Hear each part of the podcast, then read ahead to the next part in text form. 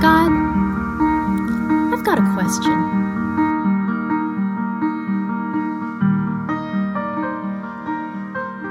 This week I read a story about a lady named Helen. Helen was born in the early 1900s to a Christian family of Russian immigrants. And while they were there in Russia, they were required to enlist in a concentration camp under the authority of Joseph Stalin. And over the course of time that they spent in that con- concentration camp, due to combat and disease and starvation and massacres, one by one, every member of her immediate family was killed. So Helen was left as a young orphan in Russia. A few years later, she was taken from Russia to Germany. And while in Germany, she was placed once again into forced labor in a concentration camp, this time under the authority of Adolf Hitler. And she endured through that experience. And after the war was over, she was taken from Germany and she ended up in Canada. And while in Canada, she was able to connect with a distant cousin. And after connecting with this distant cousin, her cousin asked her, would she be open to him adopting her as his daughter? To which Helen was thrilled. She felt like her life had finally taken a turn towards normalcy. That she was finally going to get to experience what it was like to be in a real family, in a healthy place. So the adoption went through. But shortly after the adoption was made official, her life took yet another turn for the worst. You see, shortly after the time that the adoption went through, her cousin began to abuse her. And that abuse turned into rape. And the very man who had promised her and the government that he was going to take care of Helen did just the opposite. And once again, she was forced to experience something that no young lady should have to experience. You see, Helen's story is a story of death, loneliness, suffering, abuse, and pain. Her life was a graveyard of betrayal. But when she was asked on numerous occasions, based on her experiences, what she knew to be absolutely true, this was Helen's response God is good, and He loves me. Now, I'll be honest tonight and say that even hearing Helen's story and her response, I have a lot more questions than I have answers. Because you see, Helen's story is multiplied by millions when you look throughout history. And I believe it's natural for us as humans when we observe the disease that is across the globe when we look at suffering people who are helpless, when we look at the tragedies that take place around us every day, when we see natural disasters that are destroying entire countries, it's natural for us to ask two questions. First of all, we ask the question why? Why the suffering? Why the devastation? Why the pain? And secondly, we ask this question Where's God?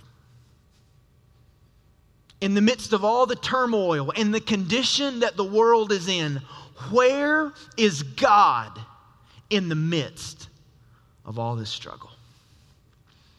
Tonight, as we conclude this three part series we're going to wrestle with this question Why do bad things happen to good people?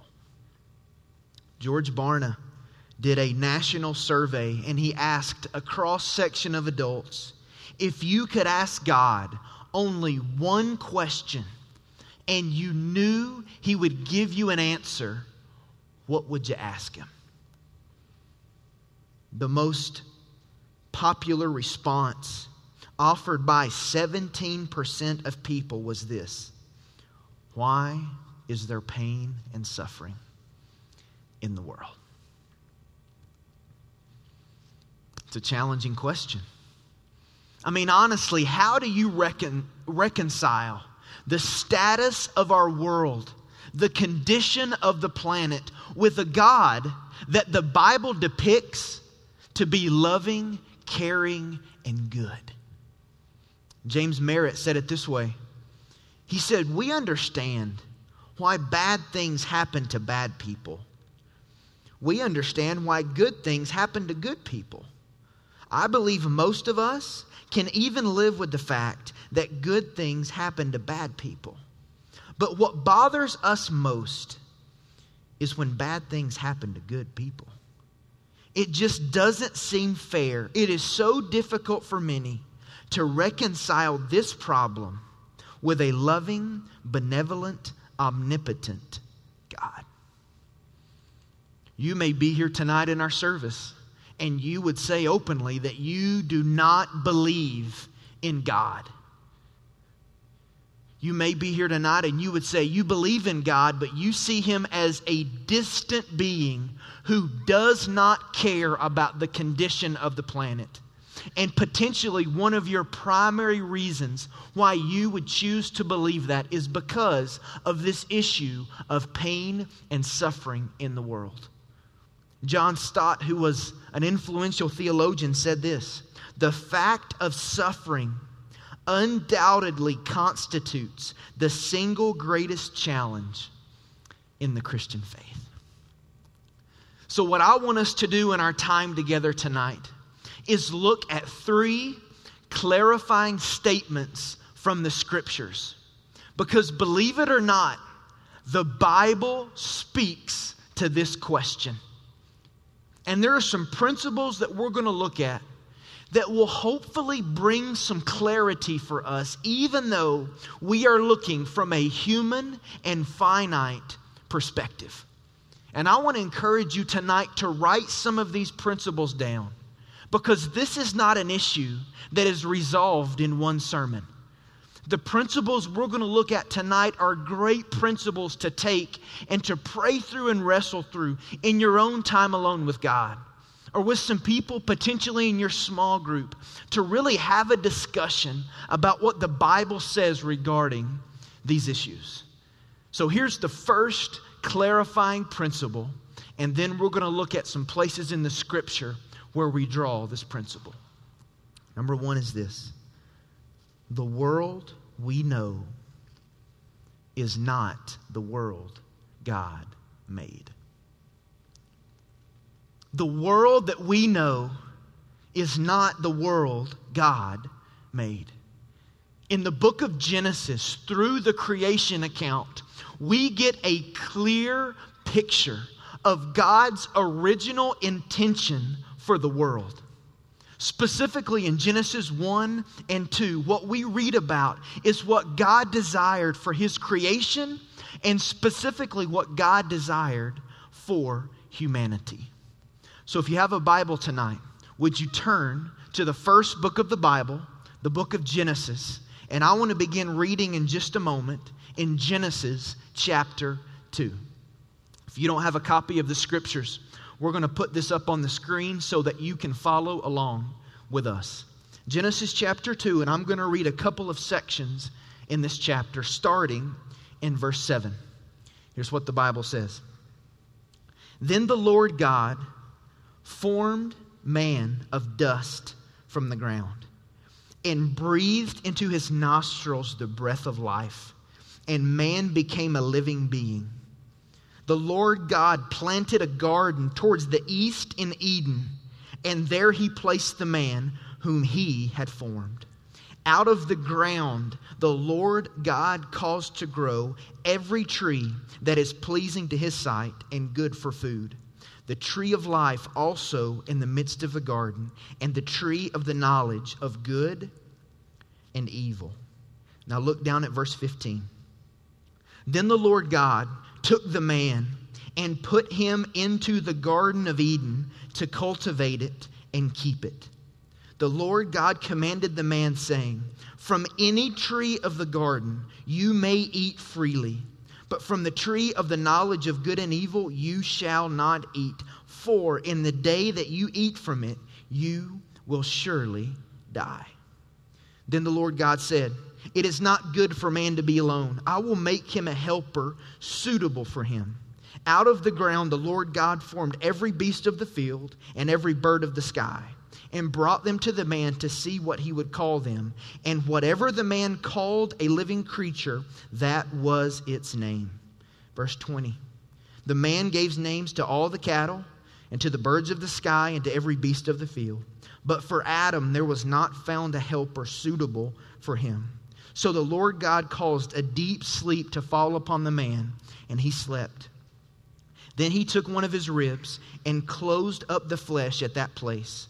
The Lord God fashioned into a woman the rib which he had taken from the man and brought her to the man. The man said, This is now bone of my bones and flesh of my flesh. She shall be called woman because she was taken out of man. For this reason, a man shall leave his father and mother and be joined to his wife, and they shall become one flesh. And then, verse 25 and the man and his wife were both naked and were not ashamed. We see a picture in these verses of the world the way God intended it. And I want you to see this picture. Adam and Eve woke up every day excited and cheerful about what God had for them. They woke up every day rightly relating to each other, their relationship with everything God wanted it to be, and their relationship with their Heavenly Father was everything that God desired for it to be.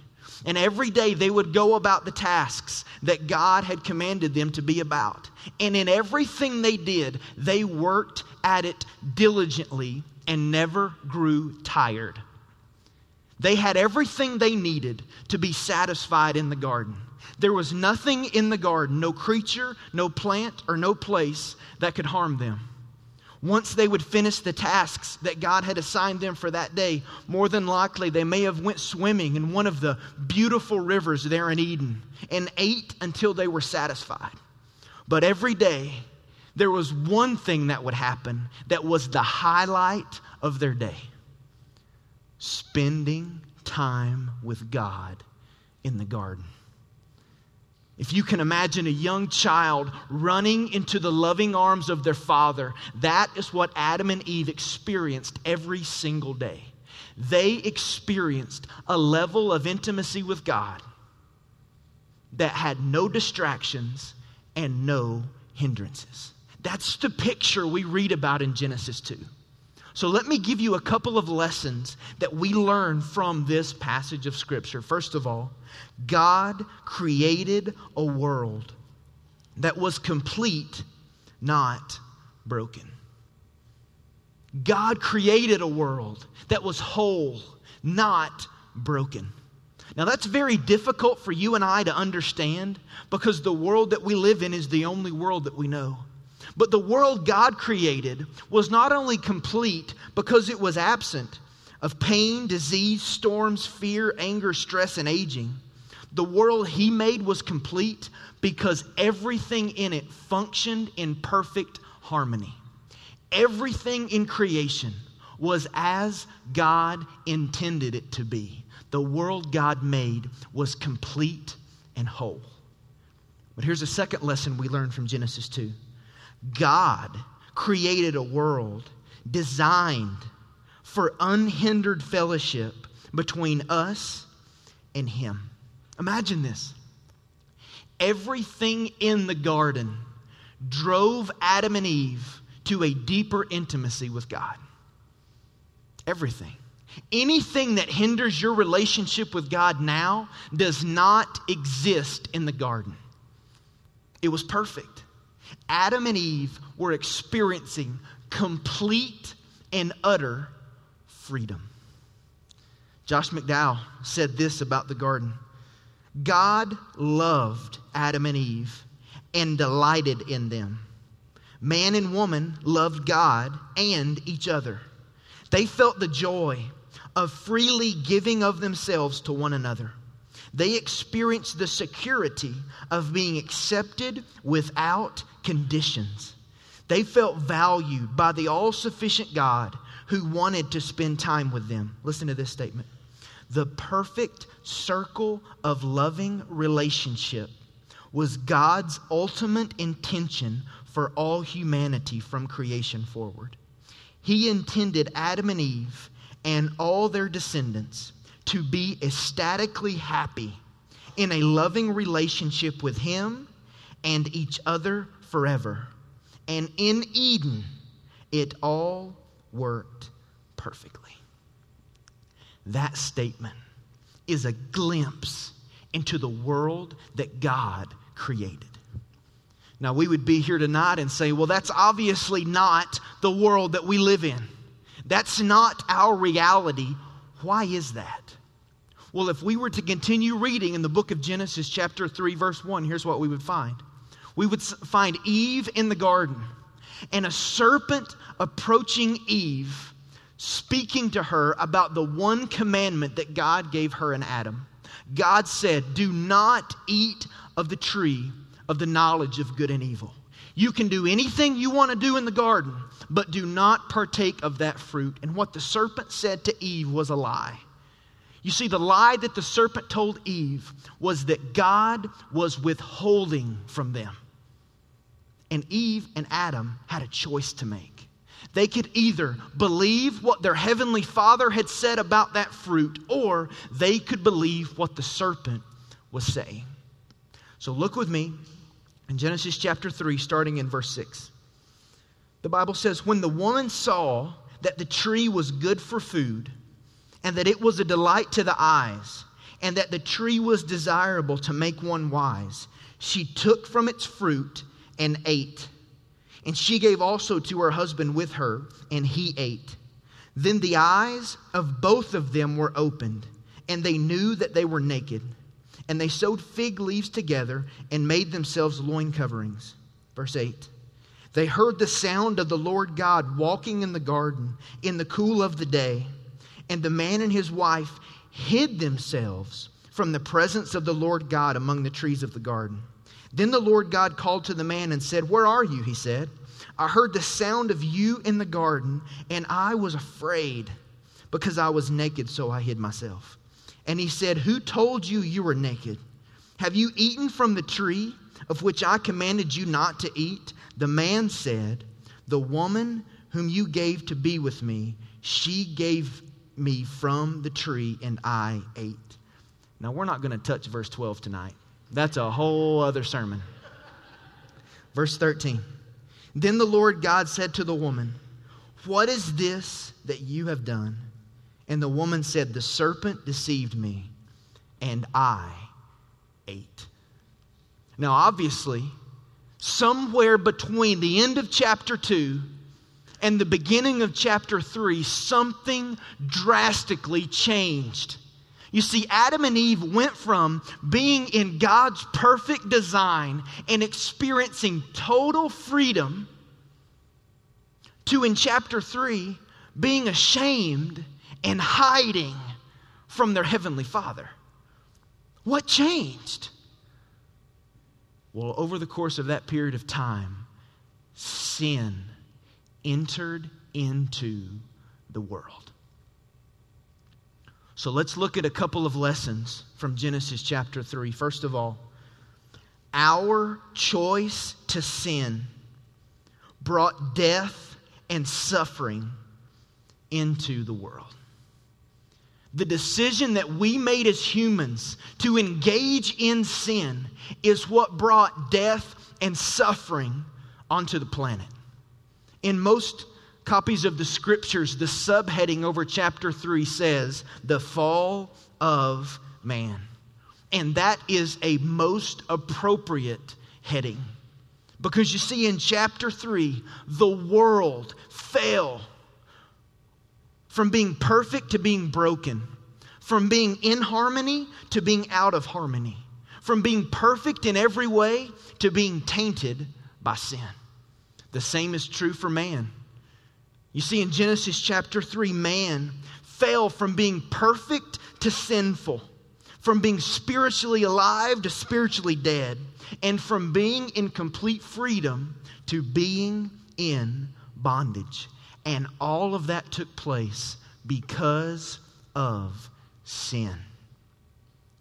You see, the Bible has always been very, very clear about the severity, the depth, the damage that sin can do. But for most of us, we wouldn't know that. You see, our culture communicates a message about sin that is drastically different than what the Bible teaches. But it is vital for us today to understand exactly what the Bible teaches us about sin versus what our culture says about sin. Let me, let me give you a, a basis of comparison to show you what I mean. Here are a few words that our culture would use to describe sin. Our culture's perspective would say this that sin is entertainment, that sin is fun, that sin is immaturity, it's an escape, it's an addiction, it's a bad habit. Totally playing down the severity of this thing God calls sin. But in contrast, here's God's perspective. Through the scriptures, the Bible teaches us that sin is disobedience, that it's destruction, that it's missing the standard, that it's rebellion, that it's a guilt offering, that sin is wickedness. And I share that with you this weekend because here's the, here's the principle God has always been very, very clear about the danger and the severity of sin. But many of us fall into the trap, just like Adam and Eve did, of believing what our culture says about sin. But you see, it was our choice that brought sin into the world, and by bringing sin into the world, along came suffering and pain. Anytime we see issues or pain around the world, we begin to blame and question God when He's honestly not to blame. We, as the human race, are the ones who made the choice to allow sin to enter into the world, and therefore we are to blame. Adam and Eve made a choice. And because they chose to follow their plan versus God's design, everything changed. Here's a second lesson that we learn from Genesis chapter 3. Our choice to sin brought eternal separation between us and God. You see, when we chose our way over God's design, there was a wedge, an eternal wedge that was driven between us and the God who loves us. Because of one choice, we were taken from being in God's perfect plan and freedom to being under God's wrath and judgment. Isaiah 59 says it this way But your iniquities or your sin, have made a separation between you and your God, and your sins have hidden his face from you so that he does not hear. From the moment we chose to sin, death and suffering began to reign over humanity. Not the way God designed it, not the way God desired it, but because of our choice, that became our reality. Now, a question that always comes up in this type of conversation, that's kind of the elephant in the room, is this Well, if God knew the severity of sin, why did He allow, allow the option for evil in the first place? If He knew that humans were going to make the wrong decision, why did He even give us a choice? We don't have a lot of time tonight to really unpack that, but I do want to read a statement by Josh McDowell that I believe is the most concise and clear way to communicate an answer to that major theological question. Look at this statement on the screen.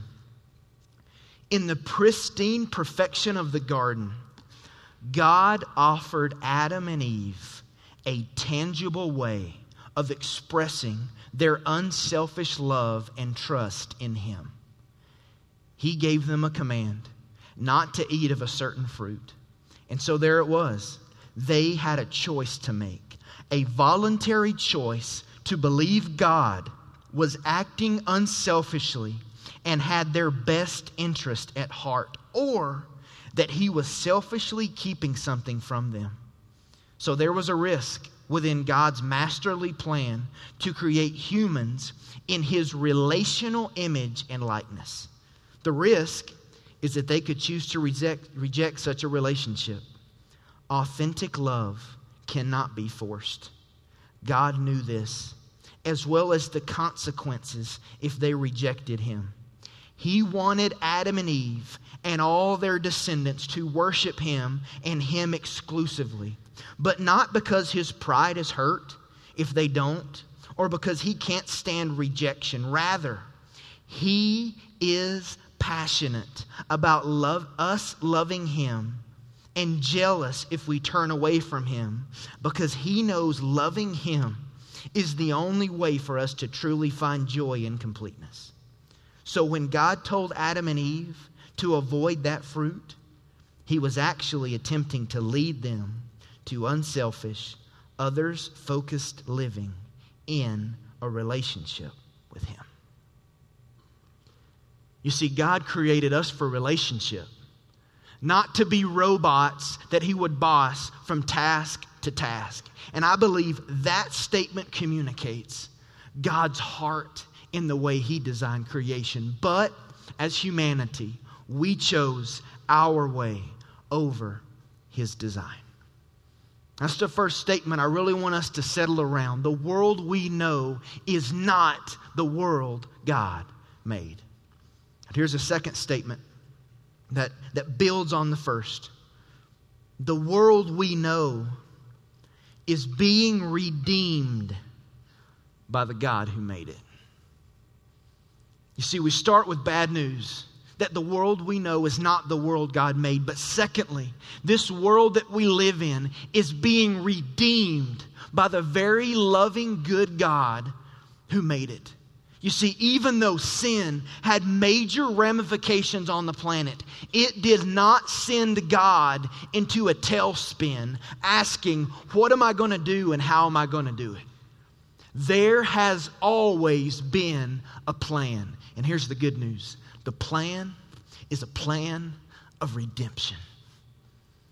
In Ephesians chapter 2, the Bible paints a picture for us of humanity in our natural state after sin entered into the world. It's in Ephesians 2, verse 1. It says this And you were dead in your trespasses and sins, in which you formerly walked according to the course of this world. Among them, we too all formerly lived in the lusts of our flesh, indulging the desires of the flesh and of the mind, and were by nature children of wrath, even as the rest. That's the reality from human, for humanity after the decision that Adam and Eve made to sin. So, if God is going to redeem the planet, here's the big question How does He deal with the sin issue? If sin is the thing that separated us from a relationship with Him, if sin is the very thing that caused this world to be broken, what is God's solution for sin? Now, we recognize, according to the Bible, that as humans, there's nothing we can do to change our reality as sinful people. We are helpless and hopeless and spiritually dead. So, the only hope to remove this huge barrier of sin is that God, in some capacity and in some way, does something that we could never do. And here's the good news He did through His Son, Jesus.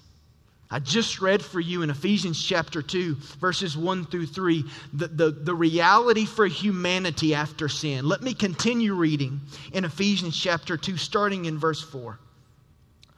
But God, being rich in mercy, because of his great love with which he loved us, even when we were dead in our transgressions, made us alive together with Christ, and raised us up with him, and seated us with him in the heavenly places in Christ Jesus, so that in the ages to come he might show the surpassing riches of his grace in, the ki- in kindness towards us in Christ Jesus. God, because of his great love for us, made a way where there was no way. God made a plan of redemption. But what is that plan? Well, let me give you a summary of God's redeeming plan for the world. In the person of Jesus Christ, God Himself came to atone for sin and provide eternal life. That's the plan. The centerpiece of God's redeeming plan is Jesus. And because of the plan that God has laid out to redeem the world, it tells us a lot about God's heart. You see, many skeptics and different people who look at suffering and pain in the world, they think about God and they think, well, He just doesn't care. God has no concern about what's happening on the planet Earth. Here's what I would propose to you today. If you doubt in any way God's passion for the world, look at Jesus. The Bible says that He is the image of the invisible God, and there is no way that you can look at the life of Jesus, the way He suffered as an innocent Savior and was humiliated and killed, that you can't look and say, God loves the world. Because of God's plan, it shows us the measure that God was willing to go to to bring life to planet Earth. In Romans chapter 5, the Bible says this For while we were still helpless, at the right time, Christ died for the ungodly. For one will hardly die for a righteous man, though perhaps for the good man someone would dare even to die. But God demonstrates his own love toward us in that while we were yet sinners, Christ died for us. Much more then, having now been justified by his blood, we shall be saved from the wrath of God through him. For if while we were enemies, we were reconciled to God through the death of his Son, much more, having been reconciled, we shall be saved by his life. The cross of Jesus eternally solidifies God's love for the world. If we want to have a conversation tonight about why bad things happen to good people, we must first wrestle with the reality why horrific things happened to a loving Savior. Here's the reason why it happened because God has a great love and passion to see the world be redeemed into a relationship with Him. But not only does the way God designed a plan of redemption show us the measure that He was willing to go to to love the world, it also shows us exactly what we must do to find eternal forgiveness of sin. Later on in Romans chapter 5, the Bible says this There is a great difference between Adam's sin and God's gracious gift. For the sin of this one man, Adam, brought death to many. But even greater is God's wonderful grace and his gift of t- forgiveness to many through this other man, Jesus Christ. And the result of God's gracious gift is very different from the result of that one man's sin. For Adam's sin led to condemnation, but God's free gift leads to our being made right with God. even though we were guilty of many sins. For the sin of this one man, Adam, caused death to rule over many. But even greater is God's wonderful grace and his gift of righteousness. For all who receive it will live in triumph over sin and death through this one man, Jesus Christ. The glorious news of the gospel, God's redeeming plan, is that God is offering forgiveness and life to a broken world. And you and I have a chance, if we embrace the finished work and life of Jesus, to once again have a relationship with the God who made us and the God who loved us. At the center of God's redeeming plan is not our works, it's not our best effort, it's Jesus. You see, eternal life is not in a place, eternal life is in a person, and his name is Jesus Christ. The world that we know is not the world God made, but the world we know is being redeemed by the God who made it. Here's a third clarifying statement tonight one aspect of God's redeeming plan is turning my individual sorrow into meaningful joy. I want you to think on that statement for a second. That's heavy. One aspect, there's a lot in God's redeeming plan, but one component of it is turning our pain, our sorrow, our suffering into meaningful, purposeful joy. The one thing that every person in this room has in common it's not money. Not everybody has money. It's not a lot of friends or a lot of family. Not everybody has that. It's not a certain type of house or a certain type of car the one thing, the common denominator between every, for every person in this room is that we can all relate with weakness. Every person in the room. We know what it is to feel weakness. So, the big question tonight, as we think about God in relation to suffering and pain, is can my suffering, can my pain have purpose? Well, depending on if you're a Jesus follower or if you do not have a relationship with God, I would respond to that question differently. First of all, to the people in the room who do have a relationship with God, I want to give you a principle. And it applies directly to your life tonight. First of all, if you know Jesus as a Jesus follower, God can use my pain for a greater purpose. He can. All Christians will suffer because we live in a broken world. It doesn't matter how much faith you have, it doesn't matter about your good works. Every Christian on the planet will suffer. There's a sector of our society that would teach you different. They would say if you just have enough faith, if you just give enough money, if you do enough good works, you will not have to experience pain as a Christian. I wish someone had told that to Jesus. I wish someone had said that to the disciples or to Paul. It's false, it's a lie.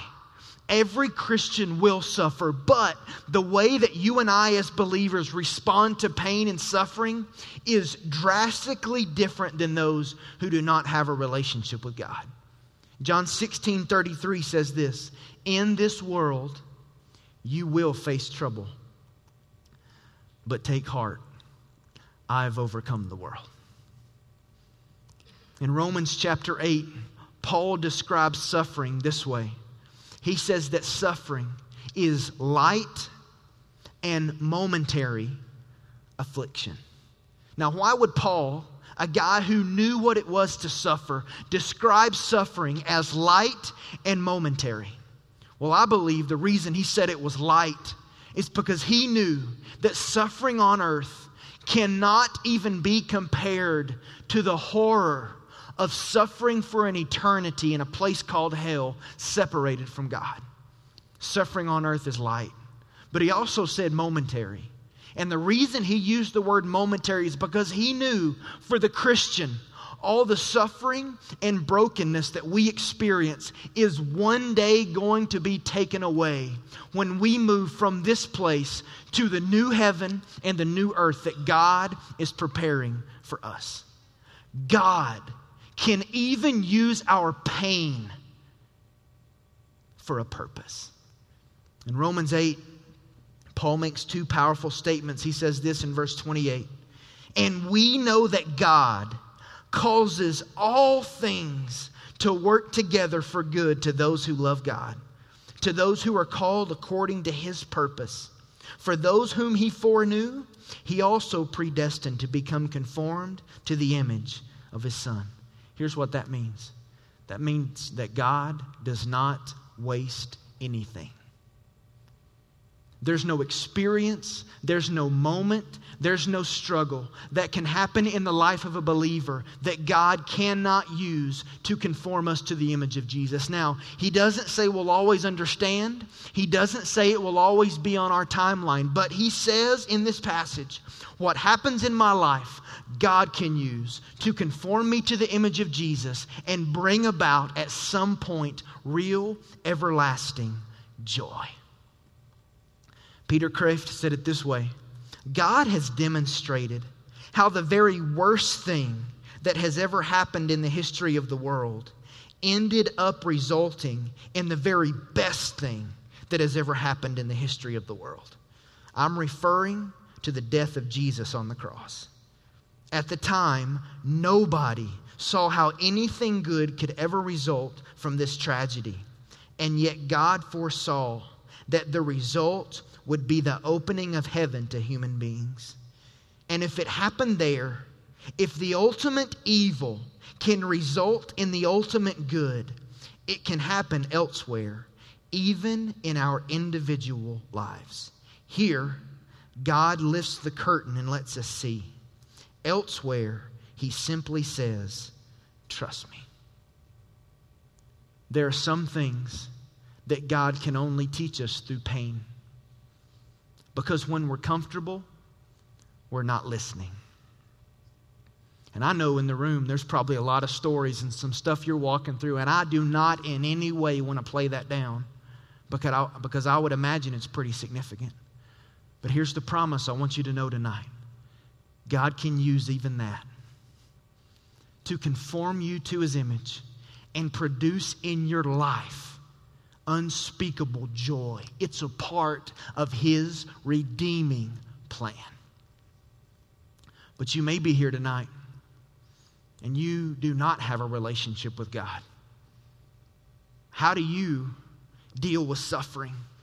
What's the principle for you to understand about finding purpose through pain and suffering? Well, I want to give you a principle as well, and it's this the real purpose of life can only be discovered in a relationship with God.